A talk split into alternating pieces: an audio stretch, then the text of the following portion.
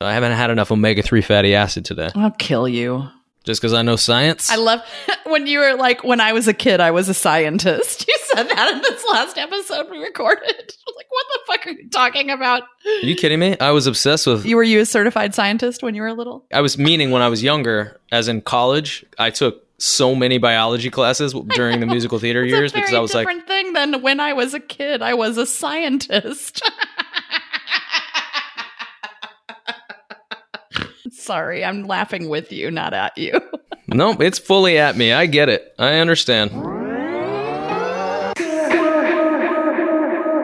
Welcome to Take Me to Coffee. This is a mentorship podcast for the digital age, for the doers, the rule breakers, people who are building it from the ground up with the tiniest little hammers ever. I thought you were going to say tiny little hands. Tiny little hands for tiny little hammers. From movie stars to blog writers to sustainability podcast hosts, in this day and age, we have something to learn from everyone. Even the tiniest little Doozers on the show Fraggle Rock with their cheep, cheep, cheep, cheep, cheep, cheep, cheep kind of talk session stuff. That's how they speak. So, this is your weekly chance to get personal with people who've been down the road before you. And soak up a whole lot of inspiration from every corner of the internet. Hey, Jess, Yo, do you have a sponge? I'm trying to soak up some inspiration. I tire of your interjections. tell me this story. You were So, listen, I'm in here recording. Don't a- tell it to I'm me sexy though. No, no, no. I'm going to have to be seriously quiet because there might be. Uh, let me tell you the story and then I'll tell you why I'm whispering. So I'm over here a little while ago and I am recording a voiceover for some, you know, food network or some shit. Anyways, I'm still doing the recording. I'm like cutting it all together and like getting everything done. All of a sudden I lean over and then as I end it and I start to type on the thing, I stop typing for a second because I hear in my microphone because I've still got my headphones on to my microphone. But the way that my VO booth is situated, it's facing into my closet. So like the outside of the booth's here, the mic's facing this direction, and there's like clothes behind me and nothing else, right? Mhm. That I think all of a sudden I hear somebody sniff into the mic. But it's really loud in my And it ears, so it has to be like really close to the mic, and it was not me. It was 100% not me. Do you have a ghost? I don't know. I don't know. Our oh my producer God. thought thought it was a parasite type situation, like there's somebody been living in the walls this entire time. Oh my God. I went back in, I spread through the clothes, I did the whole thing. I walked back over there and I was like, "What the fuck was that?" Tried to sleuth a little bit because I'm a ghost hunter. Like I love. And a it. when I was a kid, I was a ghost hunter. I was a scientist and a ghost hunter. I was just gonna say. So I'm a little bit freaked out by it. I wish that I could verbalize the look on my face right now, which is kind of like a stinky, I don't like it look. if we're talking about true ghost hunting, EVP is a real thing. It's called electro voice phenomenon, and it is a real thing that our human ears just cannot hear some of these recorded things that like spirits say or whatever. I think it was something trying to mimic me. Something fucking like made an inhale. For some context, for those of you who are listening and maybe are our new listeners to take me to coffee, at the beginning of every episode, Andrew and I have a coffee date before we have our coffee date with our guests. This is mostly because Andrew and I have been living in separate cities for two years. We are really good friends. We don't get to see, we haven't been able to see each other much. Um, and so we ha- always take this time to catch up. This is the sort of shit Andrew and I talk about when we get together. And it usually involves some kind of fucking crazy conspiracy scientisty things he learned on the TV kind of Because I only learn things on the TV. I don't learn it were- anywhere else. No, we were recording today and you were like, uh, so I know some things about this. Like I watch TV shows. you said that too. I did, but I also said behind that, I said, and I read books and other publications. so question on the book front and this story that you just told. Have you read Doctor Sleep, the follow up to The Shining that Stephen King wrote? I actually saw the movie. I didn't read the book. Ah, I didn't see I the saw movie. the film. There- But I feel like what you need to take from Dr. Sleep is that whoever is imitating you and sniffing in your VO booth in your closet, Mm-hmm. if they get fucking cheeky and start trying to cause chaos, you need to make a box in the back of your brain and you need to put them in it and put a lock on it so that they can't fuck sh- your VO auditions up. that thing in the back of my brain where all that repressed shit is, all that fucked up shit, it's not a box. It's a goddamn rail car. but there's room, and I'll tuck all of it in there. oh, Lord, have mercy. You're welcome.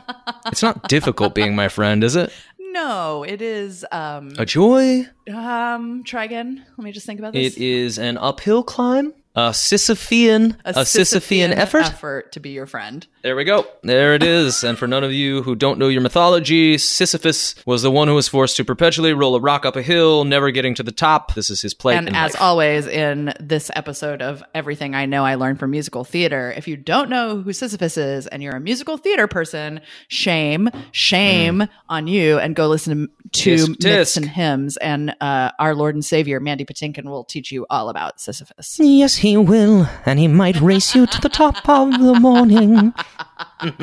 so good. Thank God for musical theater nerds out there.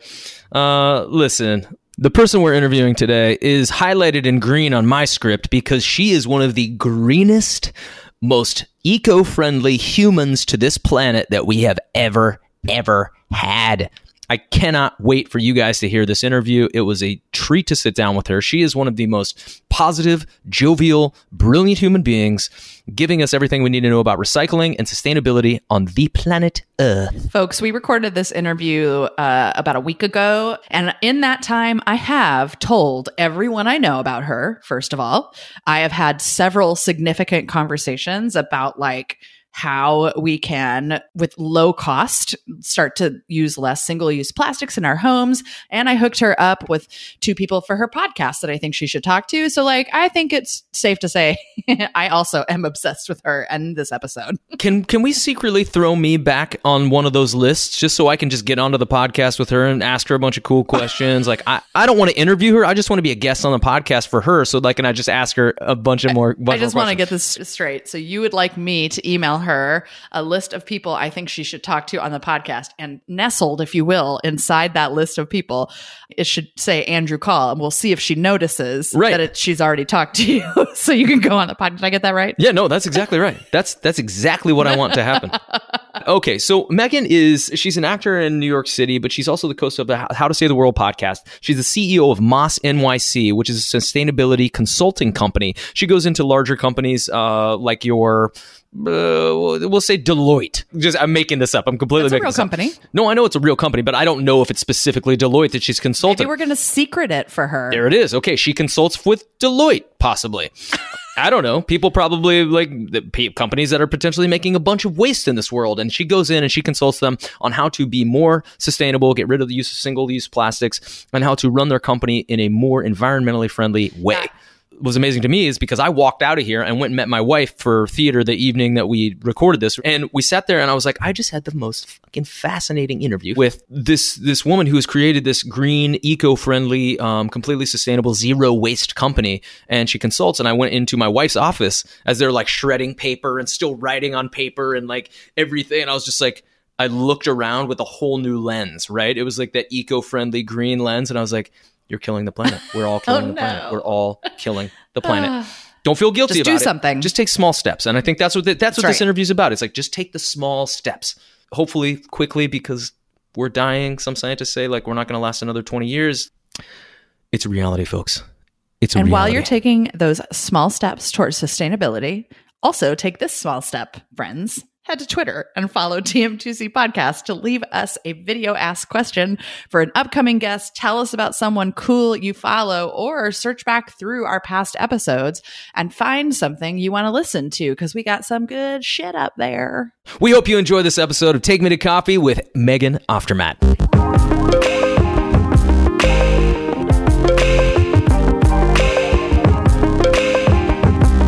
Did it. I'm recording. I'm recording. I'm recording. I live in Inwood. Oh, cool. Uh, I live in the Bronx. I live like as far Nice. north in the Bronx before you're in Connecticut. Oh my God. I live by Pelham Bay Park. hey I play a lot of golf up at Pelham Bay and Oh, Split Rock. nice. Yeah, yeah, I play at Split Rock too. Love Split. Rock. You you play golf? Yeah. I do. I think I just found my new best friend.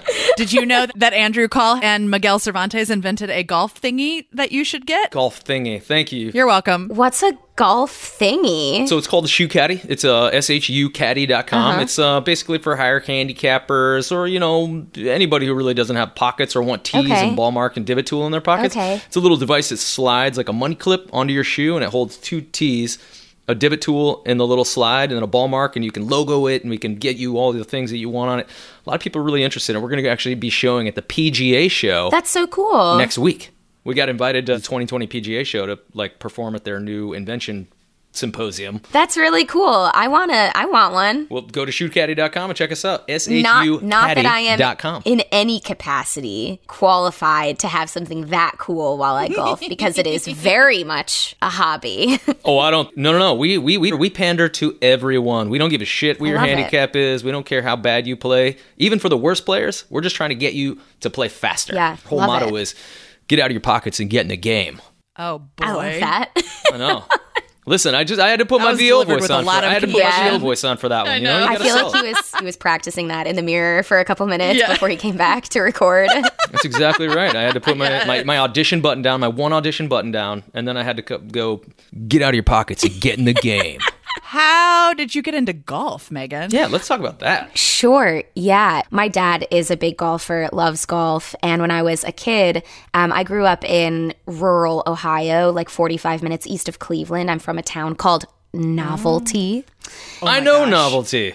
No, How do you know don't. novelty? No, I drove past Novelty. I was looking for places to stay just south of Cleveland, and it came up on my like hotel search when I was driving to Chicago strange. two years ago. I was like, Novelty. That seems that's a novel answer to a question. It's a very small place. Dislike. How many people? Like how What do you- small? what do you say? How small? Contextualize. Yeah.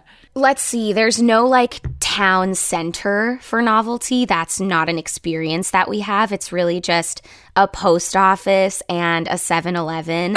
and I think that's pretty much about it. Holy shit! It literally is blink and you miss it kind of town. Yeah, it's literally blink and you miss it. It's very small, but it's surrounded by a bunch of other sort of larger small communities. Uh-huh. And yeah, there was a golf course near where I grew up and I took golf lessons as a kid and and then I didn't golf for about oh, I don't know, 15 years. And then this Sure. past summer, my uh, partner who I live with, he was like wanting to get into golf, and want, we started going to Split Rock. Also, there's a great driving range. The Bronx is a great place to pop over to. There's a great place called City Island, amazing like summer hangout place right by the water. It's beautiful, but there's a driving range there. So we started going to the driving range. They have batting cages too, and What? I don't know. It just became a, a fun little hobby activity, and it's just very um, meditative and calming and, and fun. See everyone who's listening, you can you can live like this in New York City. You can golf, you can be outdoors. You can. It's there. It's here. Yeah, I think you've perfectly surmised the golf experience for me and for you. It is a bit of like a religious experience for me to be outside around nature and trees because that's where I come from. You know, I mean, I was raised in Kansas and Arkansas, and just to be able to be outside, you know, I mean, I play Van Cortlandt Park quite a bit, and again, I play Pelham and Split Rock pretty often, at least four or five times a year. Yeah, it's a real gift. It really is. I mean, New York does have the capacity to make you feel like you are cut off from the natural world, and it's a great opportunity to have access to it. This is a brilliant segue into what you do and why you're here. almost like we did it on purpose. Oh my god. Megan, tell us what it is that you do. Guess I'll backtrack. So I I am Megan and I Start there. You are Megan. I am Megan. So I'm a sustainability professional. I'm the co-host and the co-creator of a podcast called How to Save the World. That's our goal. and I also am a certified true zero waste advisor, which we don't have to dive into the guts of that at this exact moment. We can talk about it a bit later. But we will. You're like, but we're But gonna we will. talk But about we're it. gonna just talk so We're about it. going clear. to talk about it. This is what I do on a daily basis. I try to provide people with tips and tricks and tools to put in their arsenal to try and be more sustainable and to reduce their ecological footprints. Um, I do it for individuals, I do it for businesses. I have my own LLC, um, a sustainability consulting LLC. And yeah, that's my goal for life is to just try and help people understand that sustainability is accessible and we can all play a role in making the world a better place. accessible amazing. and achievable. Yes. I think both of those things are Slam. extremely fucking cool. Yeah, yeah, it's blowing So up. here on Take Me to Coffee, it's a coffee date for like all the three of us, but it's also a coffee date for everyone who listens, and we get questions for you from our listeners and your fans. I have a question. Love I have a question though. I have a question. Andrew in the front. Yeah, thank you. Uh, so, hey, Megan, what kind of coffee are you drinking? Since this is Take Me to Coffee podcast, ooh, what, you good. pulled up amazing cup. What is on I- the cup? Because I can't really see it. That's a good. Ohio. O H I O.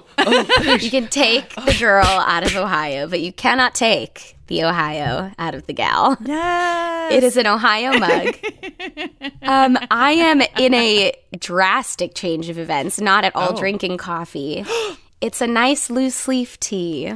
And I'll take this cheeky moment to just plug this amazing company. Yes. For anybody out there who doesn't know, most conventional tea bags consist of plastic parts that are polypropylene based, which means that they are not biodegradable or compostable. Even tea bags that say that they're compostable, oftentimes they are not compostable in backyard composting. They need high heat compost facilities to be able to break down. So usually they just have to go in the trash and be sent to the landfill. So the best most sustainable option for sustainable tea drinking is to invest in some great loose leaf tea that you then strain with mm-hmm. water. And I love this company called Arbor Teas. They're amazing. Most of their teas are fair trade certified and organic. The people who are harvesting their teas are making a living wage. They practice ethical standards and all of their tea bags that they send their tea in are compostable in a backyard composting or like curbside compost that New York City picks up. You can put them in those compost mm-hmm. bins. No waste, nothing's being sent to the landfill, and you're not sacrificing ethical standards for a product that you're putting in your body. So, so that's what I'm drinking. TM2C Fam Bam, who drinks tea. This is in the show notes. Arbor Tea. Click it, get it, drink it, and do a little something for the earth while you're at it. Do a little something for the earth while you're at it. I'm so excited about that whole conversation. A didn't realize that New York City has a compostable segment. Pick up. Didn't, know that. Didn't know that. Now, my second question is how the fuck do I compost in my own home? Oh, okay. Yeah, great question. Because I live in a one bedroom in Midtown Manhattan, right? So I've like there's there's other ways. Me and my wife are really trying to like reduce our carbon footprint, ecological footprint, uh, as you referred to it earlier. I want to know like things that I can do in my own apartment to to help ease the burden yeah. of the earth. Oh, there's there's so many. This is only an hour and a half. We're gonna have to. Yeah. Okay. I'm gonna. I'm gonna try. Listen, to, can you can you give us the can you give us the abridged version? Yeah, I can. First of all, it's super important to note that New York City does have a curbside compost collection program. It is actually the largest in the nation. So, New York has this goal to be zero waste by 2030. It's an amazing goal, it's incredibly important. And food waste makes up about 40% of all of waste that is sent to landfill Whoa. if anybody's sitting out there and doesn't know, the problem with food waste is that, yes, food waste is organic waste. It is naturally biodegradable. However, when food waste is sent to a landfill, a landfill is an anaerobic environment. That means it is devoid of oxygen. There's no oxygen being mm-hmm. introduced to the experience for it then to break down the food because there's just so much trash sitting on top of trash. It's suffocated. So the food can't break down. And instead of breaking down, it slowly decomposes and it releases methane. Methane is a greenhouse gas and it is more potent than carbon dioxide. So the more food that we're sending to landfill, the more methane we are creating and the more that we are contributing to greenhouse gas emissions, thus anthropogenic climate change. Anthropogenic just means that it is climate change that is being caused by human beings. So, yes, New York City has the nation's largest curbside compost pickup program. You live in a building. You live in, yeah, you have a landlord Some or days. a super. some days. Some days you live in a building. Just depends. My wife kicks me out, puts me on the street every once in a while. The first thing you can do is you can uh, talk to your landlord or super about getting one of the brown bins. These are New York City sanitation bins. They are for organic waste. They are small and brown, and you can help your building and talk to your building about getting a bin put in place so that people can literally just bebop on downstairs, pop the old organic waste into the brown bin. New York Sanitation comes, they pick it up, they compost it, and then that compost is sent to community gardens, urban farms. It's used in NYC parks, etc. That is option one. shit. Option two, you can drop off your compost at a drop off location in New York City. There's over a hundred compost drop off locations through an organization called Grow NYC. Show notes. They are the organization that is responsible for implementing all of the farmers markets around New York, the Grow NYC farmers markets, which are the largest Right, Union Square, l- larger places. Yeah, yeah, of course. Exactly. So that's Grow NYC who does that. And at all of those farmers markets, there's a compost drop off site. And even on off days from farmers markets, they often have separate drop off locations for off days. Uh, all of that information is on their website. They have a little interactive map. That is the next easiest option. Also, most community gardens in New York City also accept compost drop offs. Option three, you can set up composting in your apartment. You can either do a traditional worm bin, so that's called vermicomposting. That's when little wormies eat your organic waste and they poop they poop out a soil amendment that is really really rich in nutrients and that, That sounds just used- like me. Am I a composty wormy? composty wormy. Um, yeah, worms are like the greatest thing ever. Worms and bees, worms and bees and bats, and yeah, worms, bees, and bats are the greatest things. Great. In in not that order, but like yeah, yeah, okay. yeah, they sort of just collectively exist as the greatest, the trifecta. Yeah, so that's vermicomposting. That's when you introduce worms to your organic waste and they're gonna nibble it up, nibble it up, nibble it up. They poop out a soil amendment that's really rich in nutrients, and you can either add that to soil or use it in place of soil. It fertilizes your plants. I know that when you live in an apartment, if you're making compost, often you're like, what am I gonna do with this now? You can drop it off places, you can give it to your friends, you can take it to a community garden. Put it in your own plants. Don't have to buy potting soil. Yeah. You never have to buy potting soil, which comes in a plastic bag, which we don't want anyways. So then we have compost and we're set to go. And that's actually not that difficult of a thing to set up in your apartment. Just takes doing some research. There's a great book that I absolutely love. I highly recommend anybody read it before you start vermicomposting. It's called Worms Eat My Garbage. I'm pretty sure. Show notes. Writing it down. Listen, I've got questions though. So when you're vermicomposting and you have the worms in your apartment, can that just like live under my sink where my other compo- my Yeah. other shit is Yeah. like at? They want to live in the dark. They don't want to leave. They want to be that's their home. Does it promote other types of animals? So you have like cockroaches will want to come eat the feces of the. You know what I'm saying? Like in my building, it would maybe be a little frowned on. Um, it shouldn't. So, okay. uh, a compost bin is basically a very highly regulated ecosystem. So, you have carbon and nitrogen, and the carbon and the nitrogen have a perfect sort of symbiotic balance in the habitat of a composting ecosystem.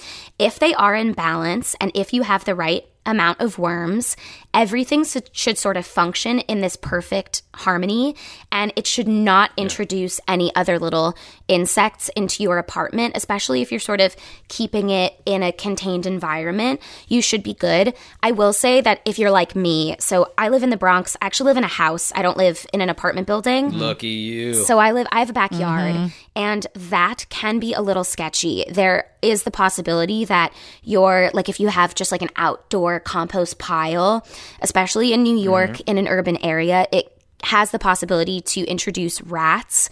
Um, but there are options to avoid that instead.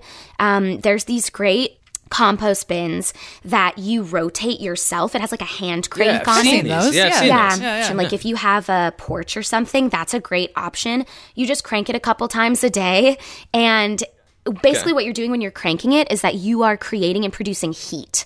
And heat is one of the factors that helps compost or helps organic waste break down into compost.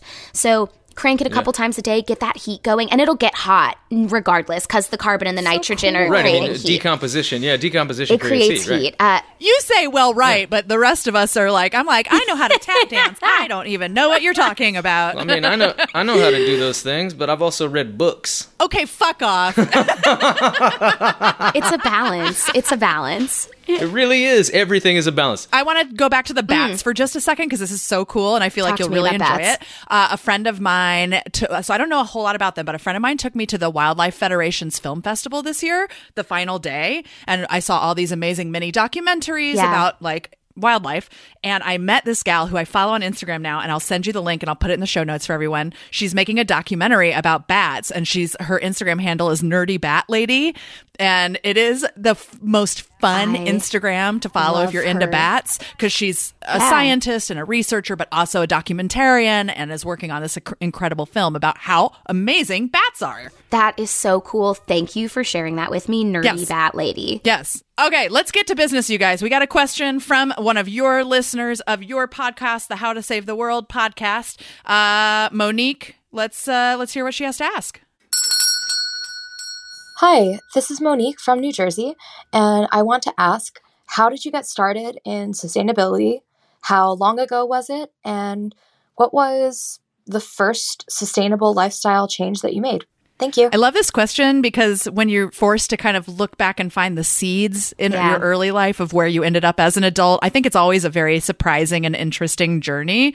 I don't know if you've thought about that before, but I would love to hear like where where were the first signs that this was something you were going to end up doing? Um, honestly, it kind of gives me like little tinglies, um, just because it reminds me of some childhood stuff. I grew up in rural Ohio, like I said. I spent a lot of time outside. I have two nearly perfect parents who were really wonderful stewards of the environment always growing up. And they sort of instilled that same passion in me. And I was a really precocious kid and a really precocious and annoying and aggressive teenager. And I I started I feel like I feel like Jess can sympathize. Jess can sympathize. I don't know what you're talking about. I know nothing about that. So I started working in the service industry. I've worked in the service industry since I was 13 years old. yes. So over a decade, I still work in the service industry and it has always been a survival job of mine. And so I started working in the service industry when I was a teenager. I worked at a diner uh, in a place called Chagrin Falls in Ohio at a restaurant called Yours Truly. Shout out. Are they still Shout open? out YT. Yeah, they're still open and now they have a bar. I was like, wait, what? but yeah, I mean, this was a long time ago. This wasn't 2020 where everyone's like hip to the jive and talking about sustainability. Uh, this was, you know, yeah. 2006, 2007 that I was working there. And um, we didn't have a recycling program. We did not have recycling pickup in that part of Ohio. So I very precociously demanded that everybody put all of their recycling into a bag. And then I collected all the bags at the end of the week. And then I made my sweet mother drive me to the recycling drop off place. And there was like only one, and it was like 20 minutes from our house. And I made her drive me there so that I could drop off the recycling every week. And I did this for the entire maybe two, three years that I worked there. And that was my first action of, you know, making the decision to do something about something that I felt like I didn't necessarily have the power to change. I was like, well, I can just do it. What why did you do it? What put that in what made it important in your head to like take I that action? I don't know. I don't remember what spawned me having the realization of deciding that it was the most important thing I had to do. And there were sort of other tidbits in my childhood where I would sort of say like, "Oh, I don't really know how to solve that problem, but I can just do it. Yes. I'm just going to I'm I Do can just do it. right? I can just do something." And then I moved to New York uh, and I went to NYU and I could not for the life of me decide what I wanted to do. and so I did everything. I double majored. I have a Bachelor of Fine Arts in drama from Tisch. Yes. Um, and I have a dual degree in environmental studies and a minor in anthropology. So I was just like, I'm going to do everything that I like. Yes. And so then being in the environmental studies program at NYU sort of completely burst my whole world wide open as far as sustainability is concerned. That's when I started to learn about the importance of plant based eating, the harms of animal agriculture, corporate fossil fuel emissions, Just some light learning. just some light learning. Yeah, and that was when I started to learn about all of that. And it sort of stayed with me. The way that it sort of manifested itself as a career or a, whatever it is now. Basically, you know, I'm an actor. I have been an actor first since I graduated from NYU. I, you know, worked contracts. I did a tour. I worked for Disney for a little while. And then I sort of hit this period of stagnancy where I was auditioning, but I wasn't getting callbacks. And I was like, I am bored. I am unfulfilled. I need more. I'm not mm. making a difference. If I can't get into the room or to the space to affect meaningful change, then I'm not really doing what I want to be doing. So I, again, was just sort of like, I'm going to do something. I'm going to do something about it. So I was just having a little chit with my friend who I co host my podcast with. This was like almost three years ago now. She's an actor as well, Jamie. She's amazing. Hey, Jamie. And hey, Jamie. Hey, Boo. Love her. She was just, this is just a tiny, there's like a little tiny baby Jamie plug. She's literally the greatest person on the face of the earth. She's the next best thing. Next yes. to birds, bees, and bats, it's Jamie. So I was having this little chit with Jamie like three years ago, and I was like, I want to do something. I want to make a change. I want to do something meaningful to affect tangible change. What can we do? And we started brainstorming, and we both love the platform of performance and communication. And so we decided to start our podcast. And that is where How to Save the World was born from. And the rest of it was sort of just a domino effect. People started messaging me on Instagram via How to Save the World. They were like, "Hey, I have questions about this. I can I like call you on the phone? Can we talk? Can we FaceTime? I want to know about composting in my apartment. I want to know what I can do to reduce my waste. I want to make these changes." And I was like, "Okay, people really want to learn about this. They're really passionate about it. People mm. want to do better. They want to make changes. And that's how I birthed my uh, Sustainability Consulting LLC. And from that, that is then when I took the course with True to become a zero waste certified advisor. So all of those things sort of just domino affected from domino affected domino i knew what you meant sure i was no, with I you got it. i was 100 domino there. affected don't, don't ever stop yourself mid don't ever no stop not yourself. with us bozos all of those things just sort of domino affected and turned into what they are now which is a strange sort of amoeba of sustainability work that just sort of exists in my life. Yeah, and to answer Monique's last question, which is what was the first sustainable change I made? I think it probably is composting. I think the first thing that I was like, New York has installed this infrastructure for me to utilize and I have the capacity to be a part of it. And so I started collecting my compost and dropping it off at one of the Grow NYC drop off sites. At that time, I lived in Washington Heights. I started getting really heavy into living low waste three years ago. Three years ago, I was like, I'm not going to make any trash. Not a not a piece of trash shall I make. And I took upon I took it upon myself to start dropping off my compost. That was the first big thing that I did. What? Here is what I gotta say. I gotta say something. I said it before. Say it, we'll say, say it again it, on this podcast. it. When we started this podcast, Andrew and I were like, we are gonna talk to like folks in our industry who are actors and directors, but like we also really, really want to spend a lot of time using this chance to sit down for coffee with people outside our industry because we both think there's a lot to learn. But somehow we try to chase all those people, but it just keeps happening that everyone we talk to is either a former theater person or is or arts and is still doing theater and doing their thing. And I just want to take the moment to say Fucking theater people rule the world. They are the best. they make all this change. They're so smart and innovative and original thinkers and doing incredible things. And so I just want to take a moment to recognize that because you uh, stand firmly among them. Um, listen, we were talking earlier about, and I'm going to move on to another question here because we were talking earlier about uh, the convenience of coffee and the convenience of things that are in your life nowadays, but it can also produce so many fucking little itty bitty pieces of trash that you're like, how do I destroy this? How do I get rid of this? How do I how do I make this work for me? Yeah. This is Victoria from Kansas City, and I have a question about how to affordably replace single use plastics in day to day life. Things like laundry detergent and dish soap and shampoo and makeup. Um, and all of the things that when you start to look around your house, you realize you actually do have a lot of single use plastic and you would rather not. Thanks. Yes, Victoria. Expound. Teach us, teach us. I have so many so many answers. Okay. So, yes, single use plastic in your home. There is a way to minimize it. There is a way to implement more sustainable options in your life, but I will start by saying this.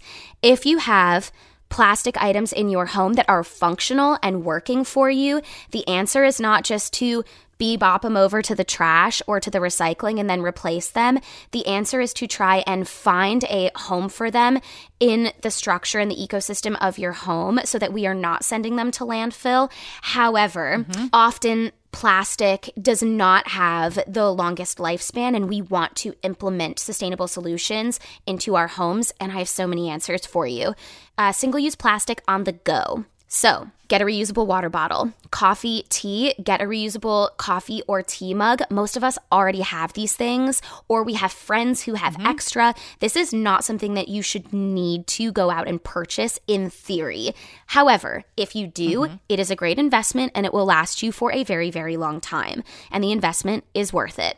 And I will just say this if I had a nickel for every time I said this, I would never have to work another day in my life.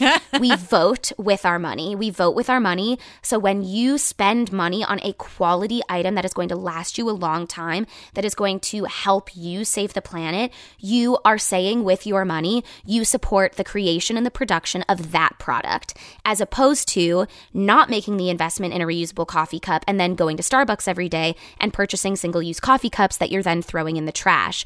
Then you're saying with your money, mm-hmm. this is the infrastructure that I support. I support this systemic lack of sustainability. We vote with our money, we vote with our money, we vote with our money. It's very important. So, reusable water bottle. Get it, ask a friend if they have one. Use the one that's been in your cupboard for, you know, 5 years that you haven't touched. Reusable coffee cup. Get one, find one, use it. Next, travel with a set of reusable utensils. We live busy lives. Everyone is super busy. So, travel with a set of reusable utensils. That doesn't mean you have to get like a fancy, fancy, fooncy set from like Etsy. Just grab some metal utensils from your house out of the old drawer, throw them in a napkin, and you've got a reusable linen and a set of reusable utensils on you. Bing, bang, boom. You didn't spend any extra money. You're good to go. You're saving the planet. You're a hero. Wear a cape. Next. Next, after that, uh, a reusable container is a great thing to carry with you. I carry a mason jar literally everywhere I go. I use it for leftovers if I'm out with friends. I use it for takeout. I use it when I bring oranges to work with me. I collect my compost in it. The most multifaceted universal item I think we can carry with us is just like a reusable container. You don't have to go out and buy anything. Just grab an old Tupperware from your cupboard, put it in your knapsack, your book, your knapsack. Am I an 80 year old man? Put it in your book bag. You you might be an 80 year old man. I don't might, know. I might be. I might be.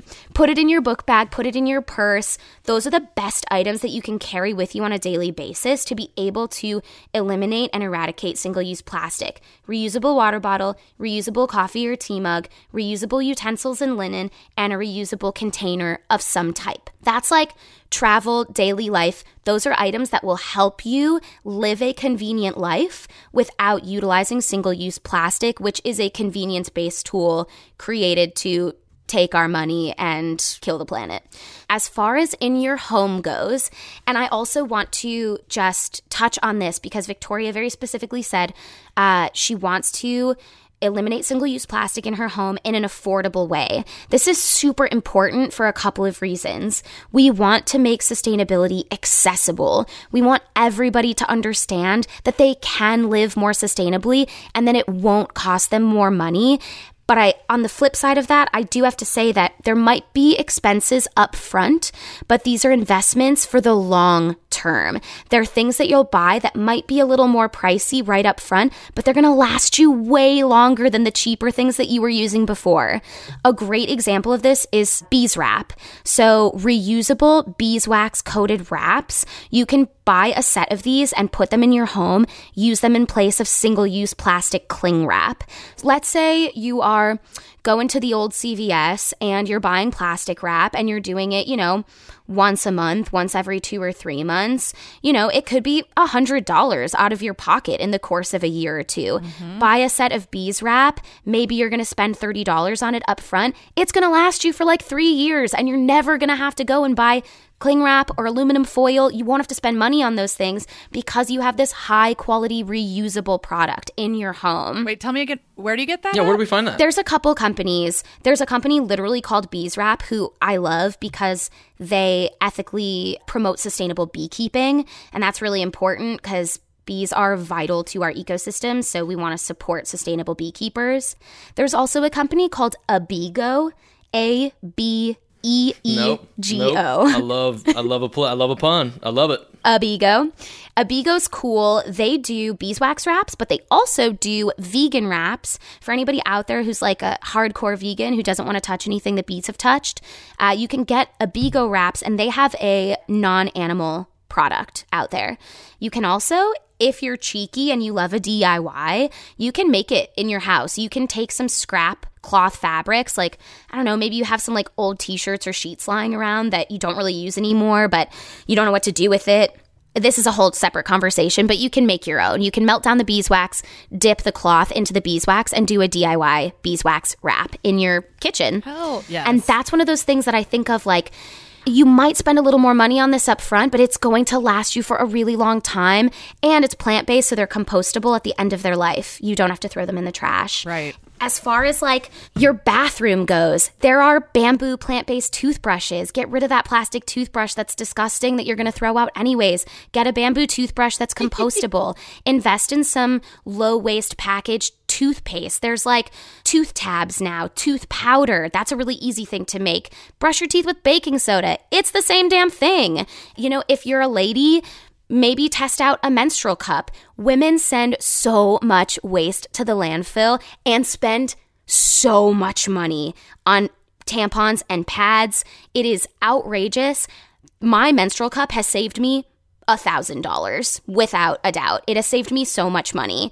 No waste. You're not sending anything to landfill. Also, like tampons and pads, they're super toxic. They usually have tiny little pieces of plastic woven into the cotton fabric. That is not good for your body. It's really, really toxic for your body. And obviously, because of where it's located, your bloodstream is connected straight to it. So, seriously, invest in something like this. It will last you a really long time. You're going to avoid sending so much waste to landfill.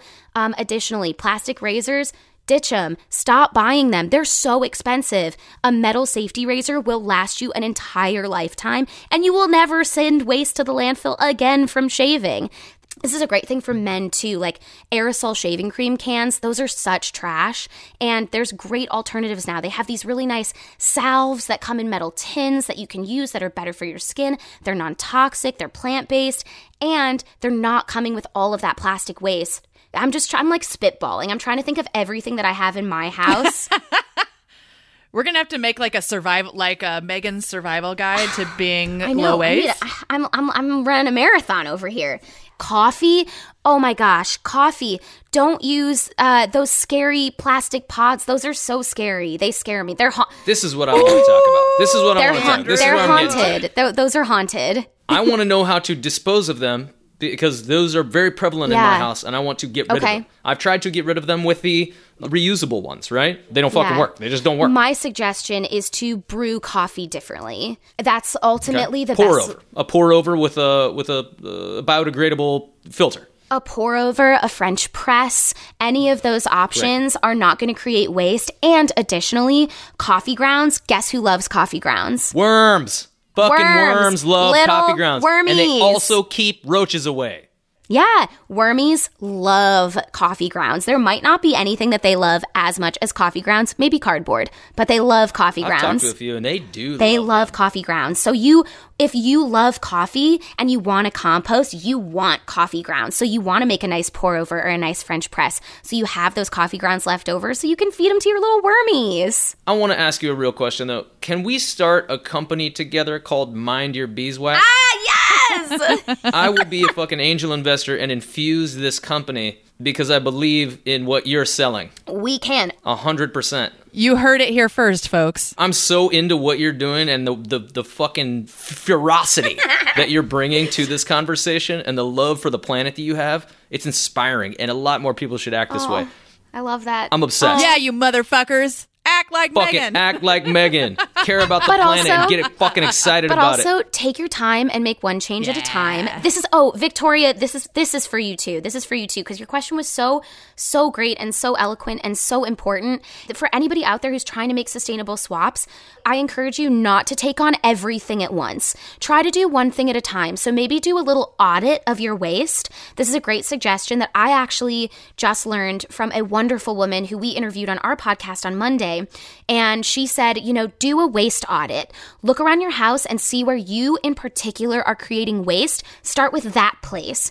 If you see that you're really creating a lot of trash in your kitchen, start there with some sustainable alternatives. Invest in bees wrap, invest in some loose leaf tea, invest in a nice pour over coffee or a nice French press, or a great place to find some of these things, go to a secondhand shop, a vintage store, a Goodwill, Salvation Army. Mm-hmm. You can find some really nice treasure that somebody else was thought was trash.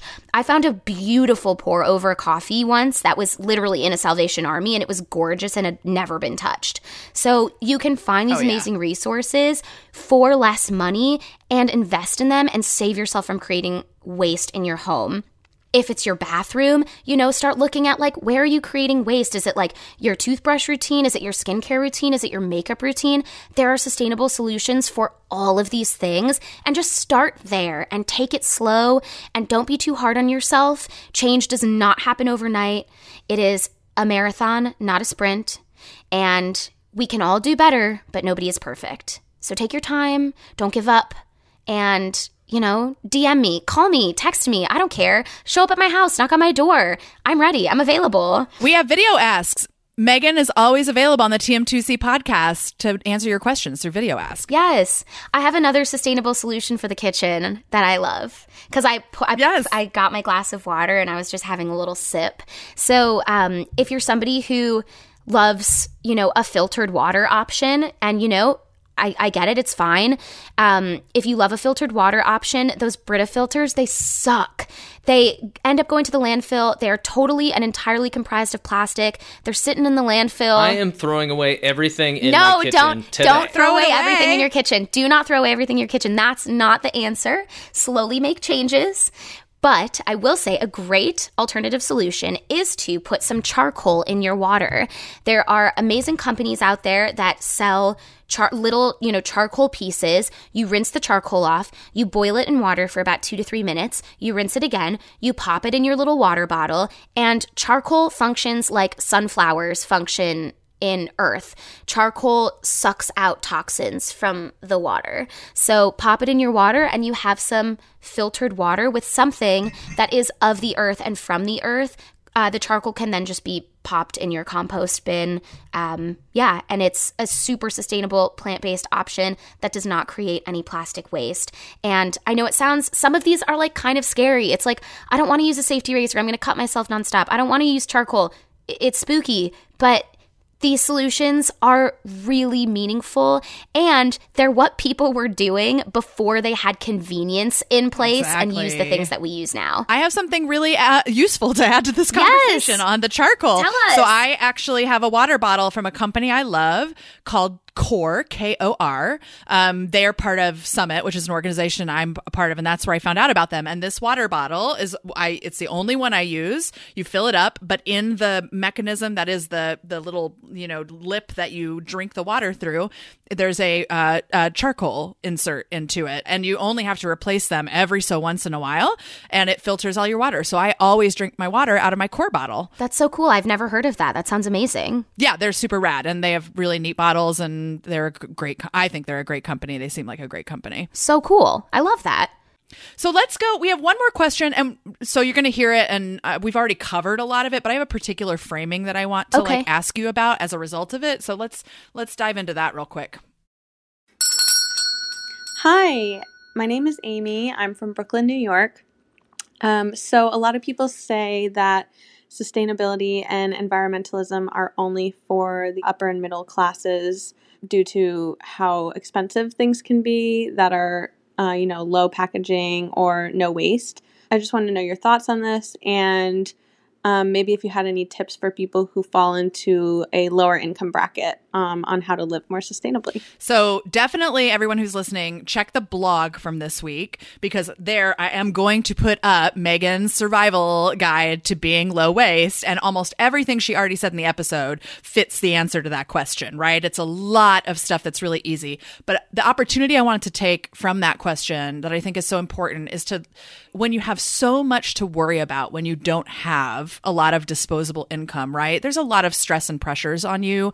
How do you move this pie in the sky discussion about why this is important to some really like concrete, graspable reasons that you should take the time when there's a lot of things you're, you know, trying to do in your life? Take the time to do this in addition to go to the secondhand store and find the things that you're talking about, to get the charcoal filter, to boil the water, to ask your super for the compost bin. Yeah, yeah.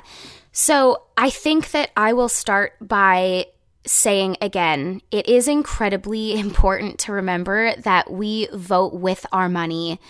When we spend money on a particular item, we are making the statement that we support that item.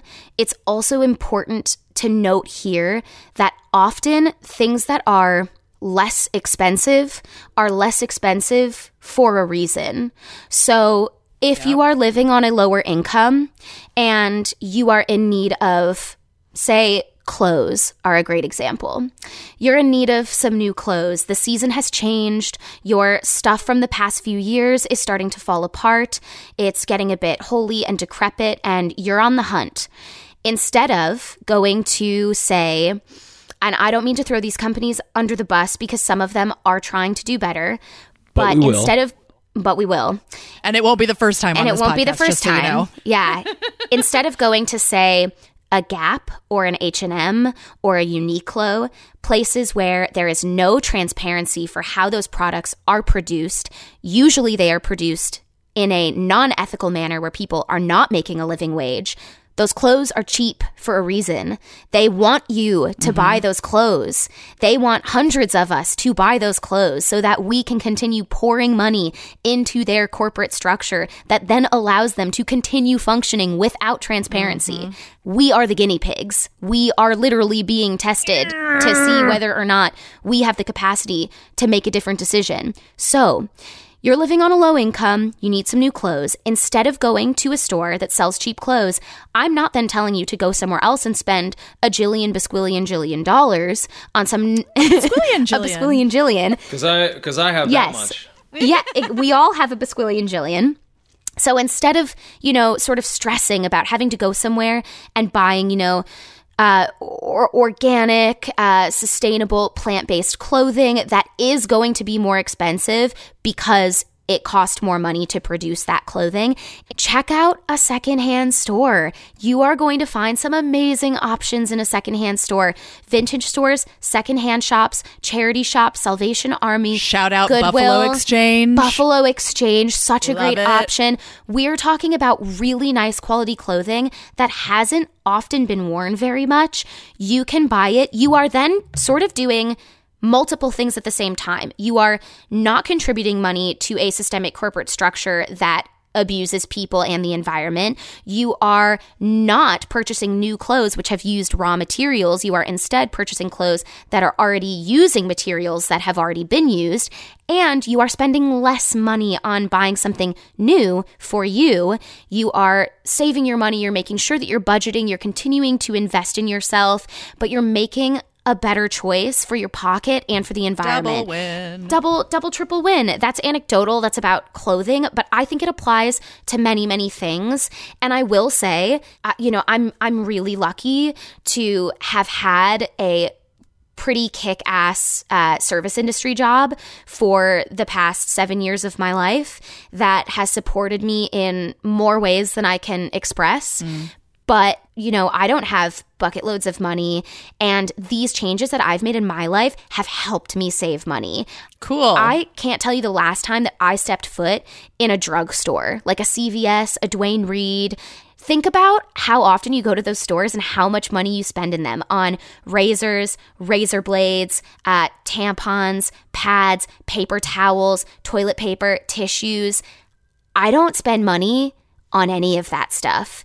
I have a safety razor that I purchased once. I've had it for three years. I have a box of razor blades that I bought at a barber shop in the Bronx for two bucks. There's 200 razor blades in there.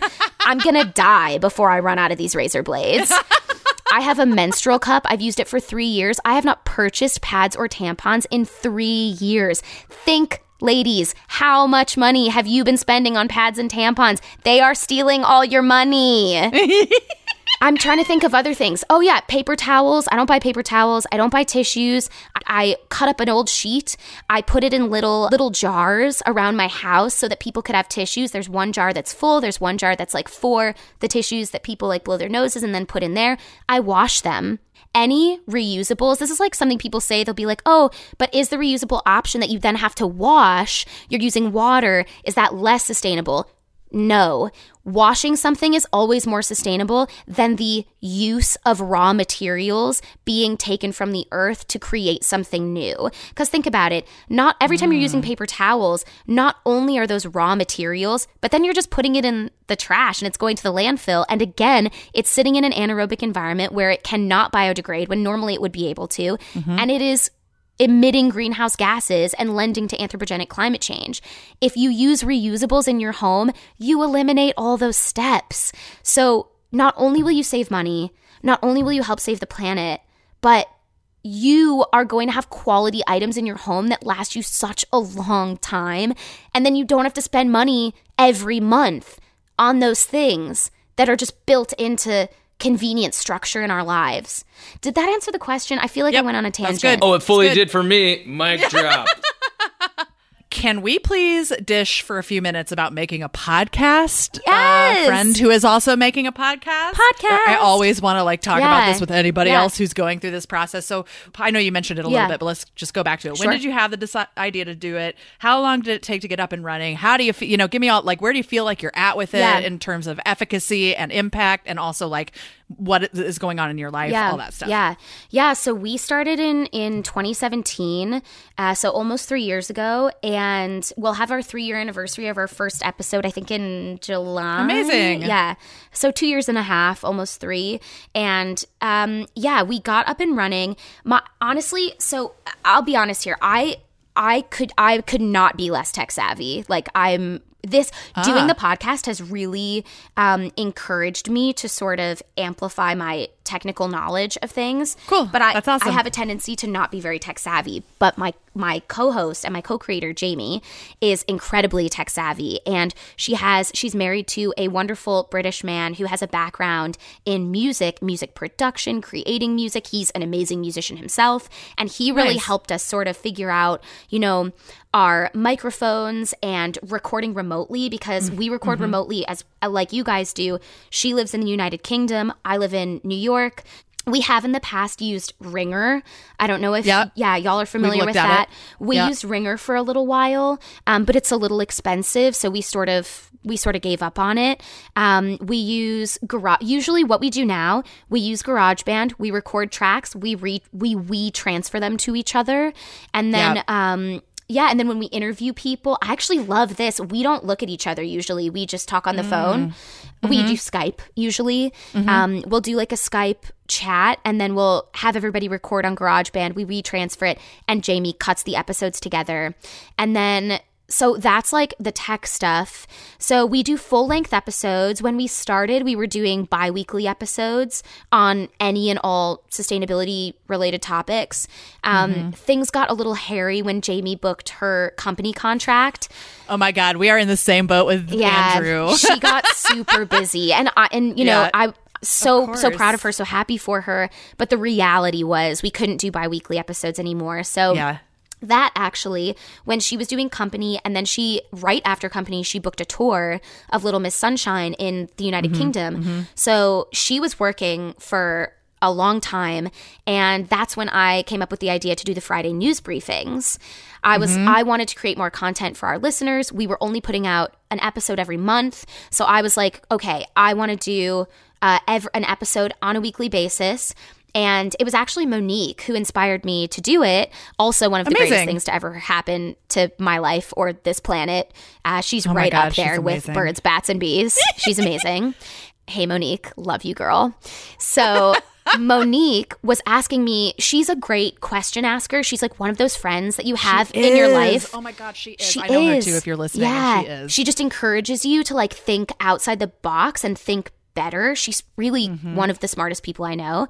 So she was asking me this question. She was like asking me about news related things. She was like, "Hey, you should do like a news piece on your, you know, Instagram. Like you are my source for environmental related news and I want Mm-hmm. more of it." And I was like, "Great. I can I can do that." So that's when I started doing the Friday news briefings. So for anyone listening, if you subscribe and listen to How to Save the World podcast, or if you want to now, we do monthly episodes about sustainability topics, but you will find me every Friday releasing a Friday news briefing episode that is all about sustainability related news, environmental related news, politics, and policy. And I try to do different pieces on different things and sort of create this amalgamation of environmental related news. And I post that, I post those episodes every Friday. And they're really quick tidbits. They're like five to 10 minutes long, super quick. Uh, I need you. Here's a piece of creative consulting for you for free, although you probably already thought about it. We need to figure out how to do this, but we need Alexa or Siri to respond on Fridays when you say, Hey Siri, how do I save the world? That it plays your flash briefing. oh my God, that is such a good idea. Yeah. And the reason I was thinking about it is because something I was listening to your podcast this week and, or the news briefing Yeah. part of it. And I was thinking like how cool it is that uh, it is such a hot topic right now in technology and digital media Yeah. to have like really short, like what is the future of short form Yeah. audio content because of Siri and Alexa. And you guys were way ahead of that because that conversation wasn't really being had in 2017. And I know it's because you were solving a different kind of problem. Yeah. But it's neat that you've had like three years basically Yeah. uh, leg up on that short form content. And there's a lot of opportunity to capitalize on that. Yeah. So we need to figure out like how to do yeah, that how do because you it's do super that? fucking awesome. If anyone out there I'll, I'll research it. Knows, Yeah. let us Let's know. Yeah, that would be really, really cool. We need that. We need that. And I would say that's our biggest struggle is, you know, amplifying followership. Uh, you Mm-hmm. know, we actually have quite a lot of listeners. Right now, I looked at our stats the other day. We have almost 35,000 total listens of our podcast. Amazing. We usually get a little over 500 listens on a weekly basis, but we don't have that many followers on Instagram. And I think that's like our biggest struggle. Um, as I said before, I am not the most tech savvy person. I'm also incredibly busy. I work a full time bartending job. I also mm-hmm. still audition. I have my sustainability consulting company. I do the podcast every week. Mm-hmm. Um, and so I'm not the best at like post. I know that like if you're like an influencer on Instagram, you really have to post five to 10 times a day to build followership. And I just do not have the resources or the time to make that happen. Mm-hmm. I would say that's our biggest struggle right now is just I want everyone to have this message and this information. We mm-hmm. try to make sustainability fun. We try to make it accessible and approachable. We want everybody to feel included and involved and heard. And I feel like we do a good job of it. We yeah, we need listeners. We need followers and listeners to spread the good word. It's interesting because on this episode of this podcast that came out on New Year's Eve, we did like a night. We've been up for ninety days, and we did a review. And one of the things we talked a lot about, but probably I actually was thinking this morning that we didn't really talk in detail about something you're talking about. When I had the idea for this podcast, I knew I wanted it to be a brand and not just a podcast. Yeah. And so for us, that social content to create a community online has been a part of this since the beginning. But that's partially because I've been working on the intersection between like storytelling and digital media for like eight years. Yeah. So I just kind of know what I'm doing. Yeah. The thing that we didn't talk about on that episode, like this dirty secret that you're talking about, is it is so much fucking work. It is insane and it's very rewarding. But like it also means, particularly for an early stage podcast that's not being done by famous people, we're both killing ourselves. And and on my end in particular, to get us in the position to be monetized Yeah. because, you know, this takes easy 15 to 20 hours a week Yeah. to do. And we're just the same as you. We all are doing 60 other Yeah, things. You know exactly, what I mean? Exactly. Exactly. Yeah, It is a hustle. it's a hustle. It really is. Yeah, we we actually just had our first sponsorship. hey, congrats. Thank you so much. It was it was very cool. We had our first sponsorship, and you know what? I'll give them a hella shout out because I love them. I love what they do. Um, Yes. This amazing company sponsored us uh, during our the winter of our podcast called Bare Soaps. B A R E S O A P S. Bare Soaps. They're online at B A R E dash S-O-A-P-S dot They are an amazing organization. They were co-founded by this wonderful woman named Jessie, who is also an NYU alum like I am. She reached out to us and she was like, I love what y'all do. And I, you know, we want to sponsor your show. And I got to learn so much about them and what they do. They have this amazing soap company. The soaps are, for the most part, plant based. There's like two that have like sheep's or goat's milk in them, but they're primarily plant based, cruelty free. Their packaging is all compostable. They have this really beautiful compostable, plantable packaging that literally has flower seeds in it. So you can plant it and flowers will burst forth from it. So cool. It's really cool. And this is like a new amazing thing that some companies, some sustainable companies are utilizing this plantable, compostable packaging. It's so cool. Um, also, they reinvest a portion of their profits into communities to help allow women and girls in these communities to create their own self sustaining infrastructure. So, for example, Yes. they work with this organization in India, and these women and girls recycle hotel soap that hasn't been used or that's like leftover. They recycle that hotel soap and they you know, create new soap from it and then they sell it. And it's created this self sustaining infrastructure for these women and girls to make a living wage. And it's all sort of functioning from this sustainability first company. I love what they do. Also, if you're trying to think about sustainable swaps for your bathroom, ditching plastic shampoo and conditioner and bottles is such a key component of maximizing sustainability in your bathroom. Not to mention, most of those packaged conventional soaps are really toxic. They're filled with way too many chemicals. Obviously, you're putting them directly on your skin, skin contact. They're being absorbed into your bloodstream. Ditch those when you run out of them. Invest in something that's going to be better for your body. Bare Soaps is a great option. There are other companies that make great soaps, like there's like Castile soap, bar soaps that you can use. Bar soap is a great low waste option. I cannot use bar soap in my house. If anybody out there is a homeowner, you will then face your own set of sustainability challenges when you own a home. Bar soap is really, really hard on the drains of older homes um, because it changes its physical chemical structure dependent upon the temperature. So it's really hard on pipes in old homes. So I use a company called Plaine Products. They are a subscription based company. P L a I N E products. Um, they're actually based in Ohio. Uh, love them for that. And women owned, also love that. The, it's a subscription based company. You basically set up like how often you want to receive shampoo, conditioner, body wash, or lotion, or hand soap as well, they have. And it ships to your house in these aluminum containers with a shipping label in a box. You use it. Then, when you are ready to get more, you have more shipped to your house. You take the old bottles that are empty, you put them back in the other box, paste the shipping label on it, pop it in a USPS, uh, you know, go to the post office, pop it in one of the bins, and send it back to them. They wash them, they reuse them. It is a completely circular infrastructure. They create no waste. All of their products are plant based, uh, sustainable, uh, ethical, cruelty free, really amazing company. And as far as money is concerned on this one, I will say I spend no more money on that option than I did before when I was buying conventional soaps. And it's, I don't know about if this is true in other cities besides New York, but that is way more convenient because I feel like in New York, because you don't have a car and like I'm like run out of my shit. And then I'm like, fucking damn it, I'm too busy. I don't have time. I'm out of the shit. Ugh, so good. Uh, Emily, our producer, wanted to ask you about something. Jump in, Emily. Yeah. I wanted to know if you know about Loop, that new initiative. Yeah. initiative. Loop is really cool. Tell us about it. I don't know about it. Loop basically is a this new company that does the same thing, but they're umbrella company that takes all these big brands like Tide. They have Haagen Dazs. Yeah. They have like all different companies.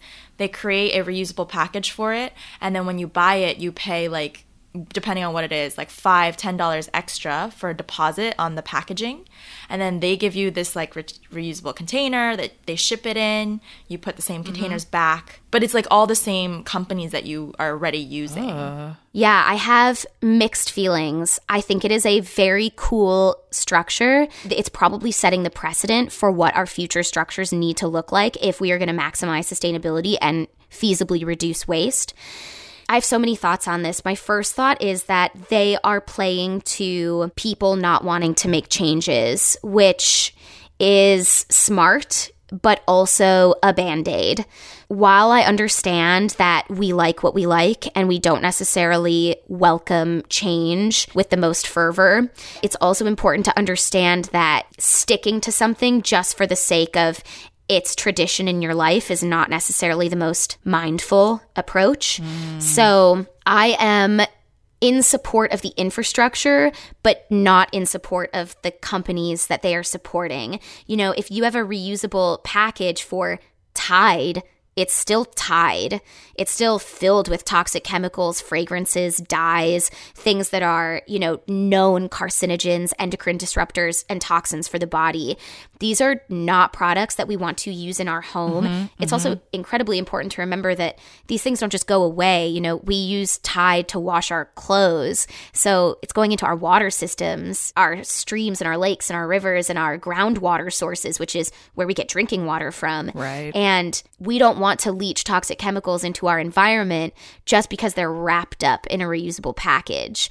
I think that the infrastructure is great. I think that they need to make some changes and invest in some sustainable, plant based, ethical products.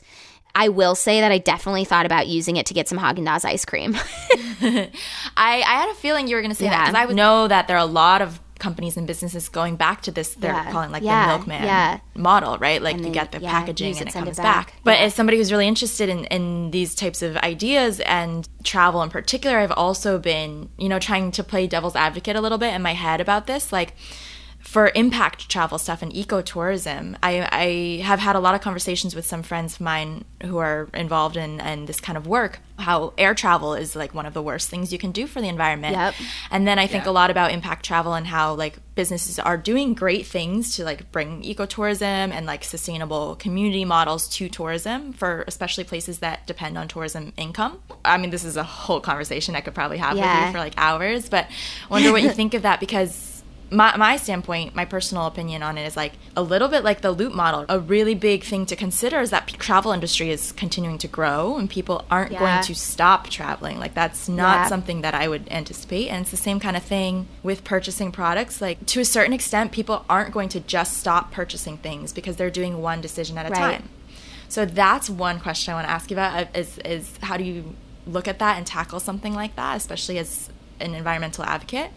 And Yeah. then one other thing I just want to throw in there, kind of as devil's advocate, is this conversation a lot of people have about when environmental problems are framed as like you can make a difference and you are an individual, how that is putting the blame on an individual consumer. as mm-hmm. opposed to the top. I talk Right. about that in particular a lot on my Friday news briefing episodes because I talk a lot about politics and policy. I think it's really important to note here and I think this is a really important thing for anybody listening who is, you know, starting out on your sort of sustainability journey, you want to make changes.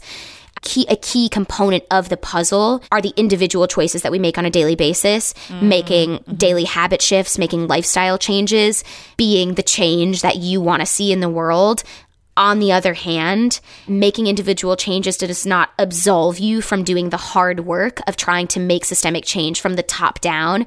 So we have to think about this sort of like politics. You know, there's top down politics and there's bottom up politics. And when we're talking about individual lifestyle changes and habit shifts, we're talking about sort of grassroots change from the ground up. That is one important piece of the puzzle. The other important piece of the puzzle is to help affect systematic change from the top down. So that means getting out to vote. If I have any other beat that I talk about more than voting with your money, mm-hmm. it's voting. You have a responsibility. We have a duty. Get out there and vote. Pay attention to who is talking about what you care about in particular. Pay attention to people who are actually putting their money where their mouths are. Get out there and vote. Protest, march, call your representatives, email your representatives, bug your representatives. Trying to instill change from the top down is may be a more important piece of the puzzle. It just depends on what kind of accessibility we have as individuals to reaching out to those people. But the things you really can do are voting, talking to your representatives, emailing them, calling them, sending them letters, um, getting out there and marching, protesting, and again, voting with your money and being conscientious about where you put your money and making sure that it's not going to large scale corporations or conglomerates something I've been super into that I think you will that will resonate with you. I have a 401k. I've been sort of looking at my 401k and figuring out where I can divest from sort of large scale corporations. My 401k is like built into my company's, my service industry jobs profile, but there are opportunities to invest in sustainable initiatives and in companies that are doing sustainable work and focusing on conservation. And so I've been looking at my sort of portfolio and trying to divest from the companies that I don't support and investing in sustainable alternatives. That's a huge thing that we can do with our money is being able to divest out of those companies like Exxon, BP, airline companies, being able to divest from those companies and invest in sustainable alternatives is a really prominent way of being able to say, this is what I support, this is where I'm putting my money, and this is what I want the future to look like. So those are some like bigger things. I think you're right. Both pieces are equally as important parts of the puzzle and fossil fuel companies conglomerates they want individuals to feel responsible i laughed so hard bp right around uh, Christmas time, maybe Thanksgiving, Christmas time. If anybody listening doesn't know about this, Exxon went on trial in New York City from late September through mid October. I have a bunch of episodes about it on how to save the world from our Friday news briefings. They ended up not being found liable for committing fraud, but it was a climate change related case. It was tangential to climate change. So around that time, BP was trying to sort of, you know, build on, they were trying to take advantage of the marketing. Exxon looked really bad in the public eye, and BP was like, we're just going to jimmy ourselves on in here and try to look good. And they put out this promotion on their website that was like, hey, individuals, calculate your carbon footprint here and make a pledge to reduce your carbon footprint. Motherfuckers. And I was like, I, I not only did I take the quiz 10 times and I got a different answer every single time, Oh God. but I was laughing. I was laughing so hard. I was like, this is a perfect example of a corporate structure trying to displace the blame on civilians, consumers, and individuals. It's important to pay attention to that, be mindful of it. But on the same token, like, you're absolutely right people aren't just going to stop driving people aren't just going to stop getting gas they're not they're not just going to stop flying so i think it's important to try and do those things the best way we can. You know, if you're taking a really long trip soon, uh, it's great to look into carbon offsetting. It's sort of like recycling, it's a bit of a band aid, but it's better than the alternative. So that's what we have right now in our infrastructure let's utilize it. Let's you know vote with our money and make it known that we support carbon offsetting. We want companies to be responsible for carbon offsetting. We want the mm-hmm. people who have the money to have the capacity to carbon offset. And to make changes to their infrastructure to be able to make things as sustainable as possible. And then as far as traveling is concerned also i, I just always encourage people like there is more to see where you are. Try to take mm. shorter trips by car by bus by train. There are beautiful things to see right where you are. And it doesn't require getting on a plane but obviously we all have to fly sometimes. It, it just is what it is. And I would never, you know, tell anyone to stop doing something. Just do it in the best way that we possibly can and try to effect positive change by looking at the top and looking at what you can do and doing a little bit of both. I want to introduce you to. Um, I've got really good guest for your podcast. Uh, this awesome, awesome company. These two young folks that I was. Yeah. They're not that much younger than I am. I just said that, and I don't think they're actually that much younger than I am. Uh, that I was working with to help them with their story, Yeah. and they're called Good Capital. Oh, cool. And they're an investment firm like that is divested of just almost every major like concerning uh, area in the world. And I feel like that would be an. Uh, have you talked to anybody like that? No, we haven't. I actually there's this woman that I follow on Instagram who does uh divesting consulting for sustainability. Cool. So I was looking Nice. at her, but that sounds amazing. They're rad.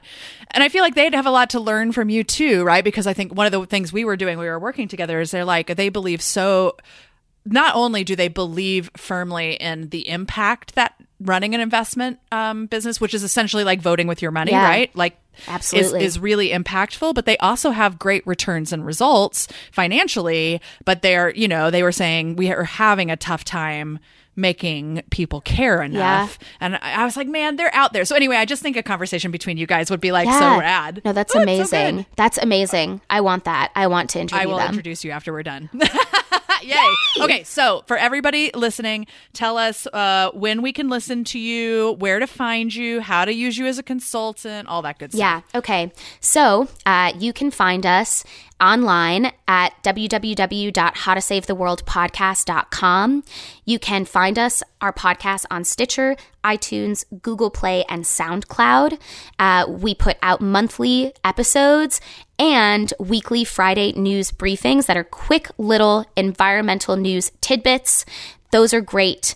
Um, at Instagram, you can find us at How to Save the World podcast. Um, if you are interested in setting up a sustainability consulting session, you can find me at mossnyc.org. That's M O S S nyc.org.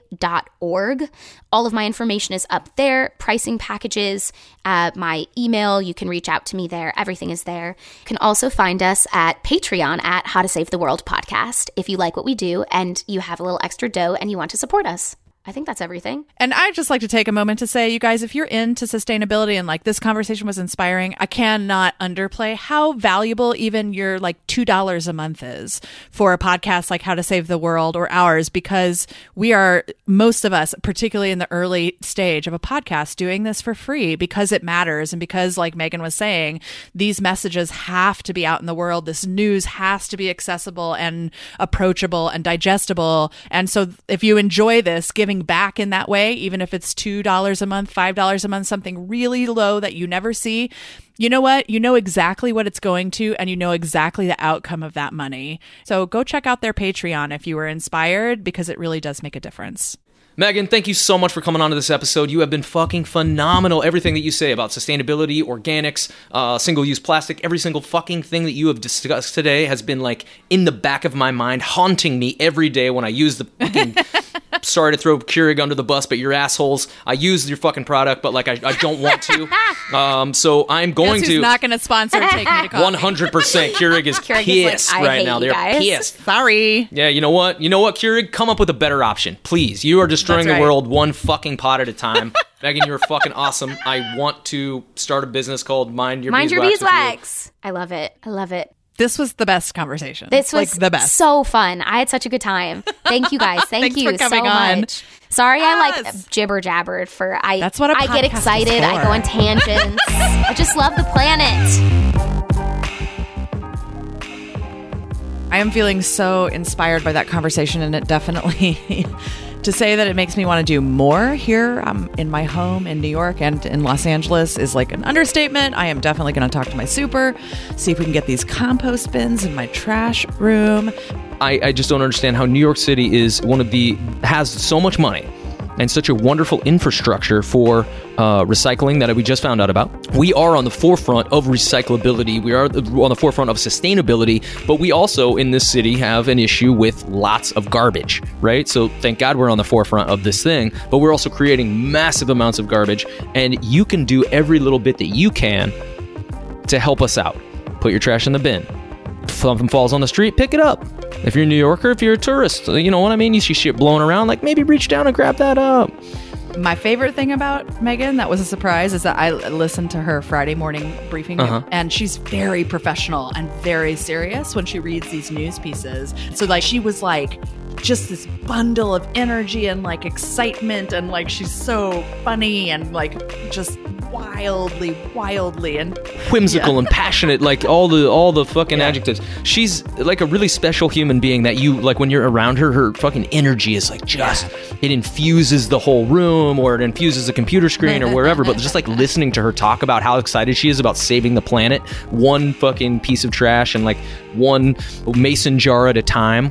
It's true. Like she comes up with these amazing things for your take-home food and your she just gives you all these little things. And she was just kind of spitballing at one point and I was just like my mouth was agape and I was like, "You're just making this shit up Oh, we absolutely need more people like her. Meghan Aftermath. If you were inspired by this conversation and want more, we have a special treat for you. Go to bit.ly slash Meghan's Guide. That's bit.ly slash Meghan's Guide. That's M E G H A N S Guide to get your very own Meghan Aftermath Sustainability Survival Guide made just for listeners of Take Me to Coffee. I looked through everything. It's amazing. It's got all of the companies for all of the different areas that you can reduce your waste in in your home, the stuff that she loves, the stuff that she trusts. There's tips in there. There's tricks, and it's all stuff that you can do for very little money. I know I'm going to check some of that stuff off the list. So get on over there, download that guide. Ooh, and don't forget to follow How to Save the World podcast on Instagram. Subscribe, listen. They got a Patreon. And that's it for this episode of Take Me to Coffee. Now it's your turn. Onezo.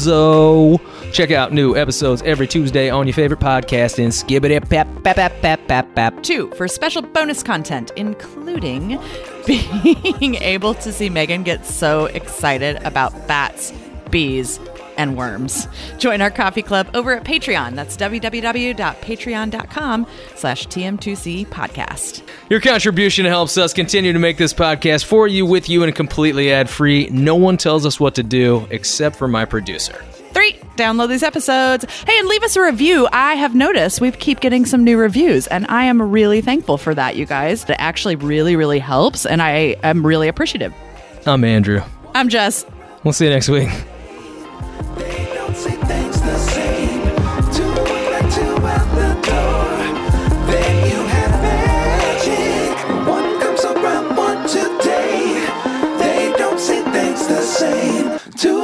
Two out the door. Then you have magic.